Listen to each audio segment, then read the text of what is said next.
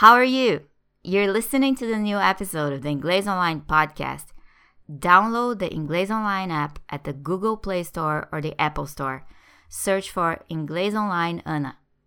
Thank you for telling everyone you know about this podcast and enjoy.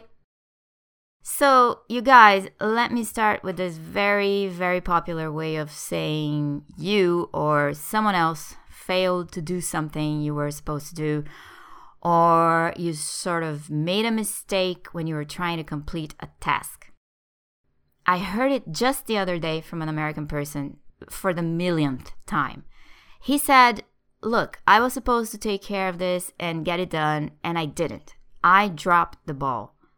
He said he dropped the ball. It's a sports metaphor, as you can probably tell. And I'm not sure which sport that comes from, but we can guess it's a sport where we're not supposed to drop the ball. So this guy dropped the ball, not literally, but metaphorically in this case.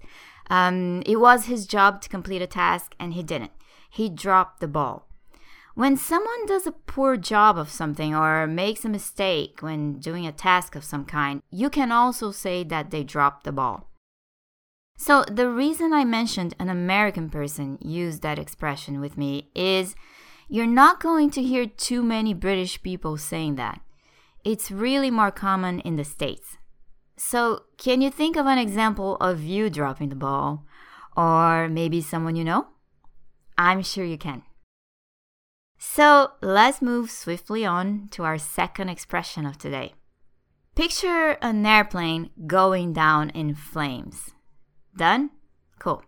So we use the idiom go down in flames to say that something is being or was completely destroyed or just was a spectacular failure. That's a common combination, by the way, to fail spectacularly. Anyway, it's pretty easy to find examples of this expression being used, particularly when people are talking about something they didn't approve of to begin with. Then they see that thing fail and they talk about that failure, saying it went down in flames. I mean, it's a pretty powerful image. So, do you remember Harvey Weinstein, the big American producer who was accused a while ago of all kinds of sexual offenses? I bet his business went down in flames in the aftermath of those events. Sometimes advertising campaigns that cost a fortune and were planned for months go down in flames. It happens. The ad campaign is a disastrous failure. I'm sure anyone who's worked in advertising would have a story to tell about a campaign that went down in flames. So, this idiom, as you can probably see, applies very well to projects that demanded big efforts, uh, big money, and other resources. Then, for some reason, it all goes wrong.